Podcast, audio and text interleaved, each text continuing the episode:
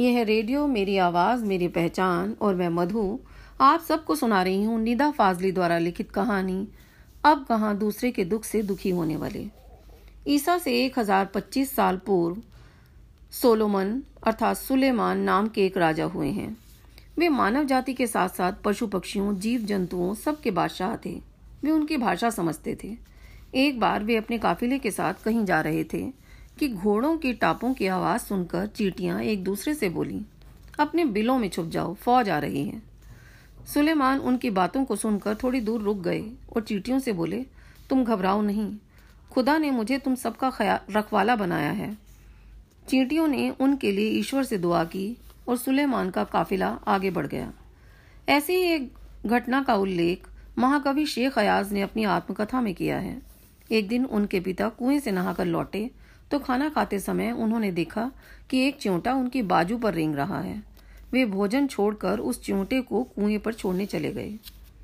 Bible में भी नूह नाम के एक पैगंबर का ज़िक्र आता है कि एक बार उन्होंने एक घायल कुत्ते को दुत्कार दिया। कुत्ते ने कहा था कि ना मैं अपनी मर्ज़ी से कुत्ता हूँ और ना तुम अपनी पसंद से इंसान हो।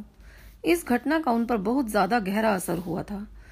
युधिष्ठर का साथ भी अंत तक कुत्ते ने ही दिया था। जब से दुनिया अस्तित्व में आई है, इसमें प्रकृति के सभी जीवों की बराबर की हिस्सेदारी है। मनुष्य ने अपनी बुद्धि से दीवारें खड़ी कर दी हैं।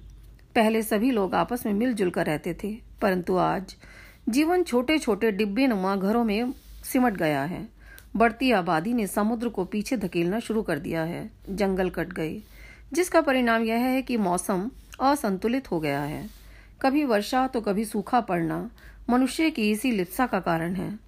मुंबई में बिल्डरों ने समुद्र को घेर कर ज़मीन हत्या ली है। समुद्र ने अपना प्रकोप दिखाकर सबक सिखा दिया, परंतु मनुष्य मानने के लिए तैयार नहीं है। हमारे पुराने लोग प्रकृति के संरक्षण की बात करते आए हैं, परंतु आज के लोग पक्षियों से छुटकारा पाने के लिए घरों में जालियाँ लगवा लेते हैं। लेखक ने ऐसी ही घटना का उल्लेख किया है कि किस प्रकार कबूतरों को भगाने के लिए उनकी पत्नी ने रोशनदान में जाली लगवाई। बेचारे कबूतर अब सारी रात खामोश बैठे रहते हैं।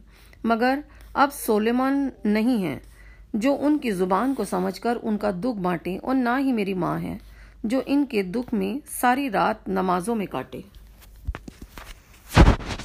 प्रस्तुत है पाठ अब कहाँ दूसरे के दुख से दुखी होने वाले के कुछ मुख्य बिंदु। बढ़ती आबादी ने पर्यावरण के संतुलन को बिगाड़ कर रख दिया है। मानव ने समुद्र की लहरों को सीमित कर दिया है। समुद्र के रेतीले तटों पर भी मानव ने बस्ती बसा दी। आसपास के जंगल काट डाले, पेड़ों को रास्ते से हटा दिया। परिणाम स्वरूप पशु पक्षी बस्ती छोड़कर भाग गए। वातावरण में गर्मी बढ़ने लगी। मौसम चक्र टूट गया। बरसातें बेवक्त होने लगी। कभी तूफ़ान, कभी आंधियाँ, कहीं बाढ़ें तो कहीं नए नए रोग पैदा होने लगे। इस प्रकार बढ़ती आबादी से पर्यावरण प्रदूषित हो गया। कबूतर अपने बच्चों की रखवाली के लिए बार बार लेखक के घर में चले आते थे, जिससे लेखक का घर और पुस्तकालय गंदा होता था और आवश्यक सामान टूट जाता था। इस समस्या से परेशान होकर लेखक की पत्नी ने कबूतर को घर में आने से रोकने के लिए खिड़की में जाली लगवा दी। समुद्र के गुस्से की वजह यह थी कि उसे निरंतर सिमटते जाना पड़ रहा था। कई वर्षों से बड़े बड़े बिल्डर समुद्र को पीछे धकेलकर उसकी ज़मीन हथिया रहे थे। बेचारा समुद्र लगातार अपना स्वरूप छोटा बनाते हुए सिमटता चला जा रहा था।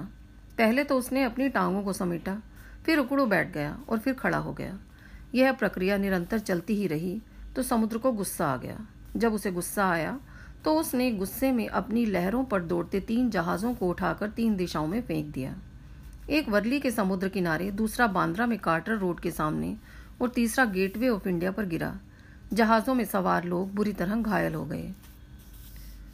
मिट्टी से मिट्टी मिले खो के सभी निशान, किसमें कितना कौन है, कैसे हो पहचान? इन पंक्तियों के माध्यम से लेखक यह कहना चाहता है कि सभी प्राणियों का निर्माण एक ही मिट्टी से हुआ है। इस शरीर में ना जाने कौन कौन सी मिट्टी मिली हुई है। इसका बोध किसी को नहीं होता, सभी मनुष्य समान हैं। उनमें भेदभाव करना उचित नहीं है। पशु पक्षियों को भी वही परमात्मा बनाता है जो मनुष्यों को बनाता है। जब सभी मनुष्यों में एक ही तत्व समाया हुआ है तो उनको अलग अलग कर बताना उचित नहीं है। इसे पहचानने की कोशिश भी व्यर्थ है।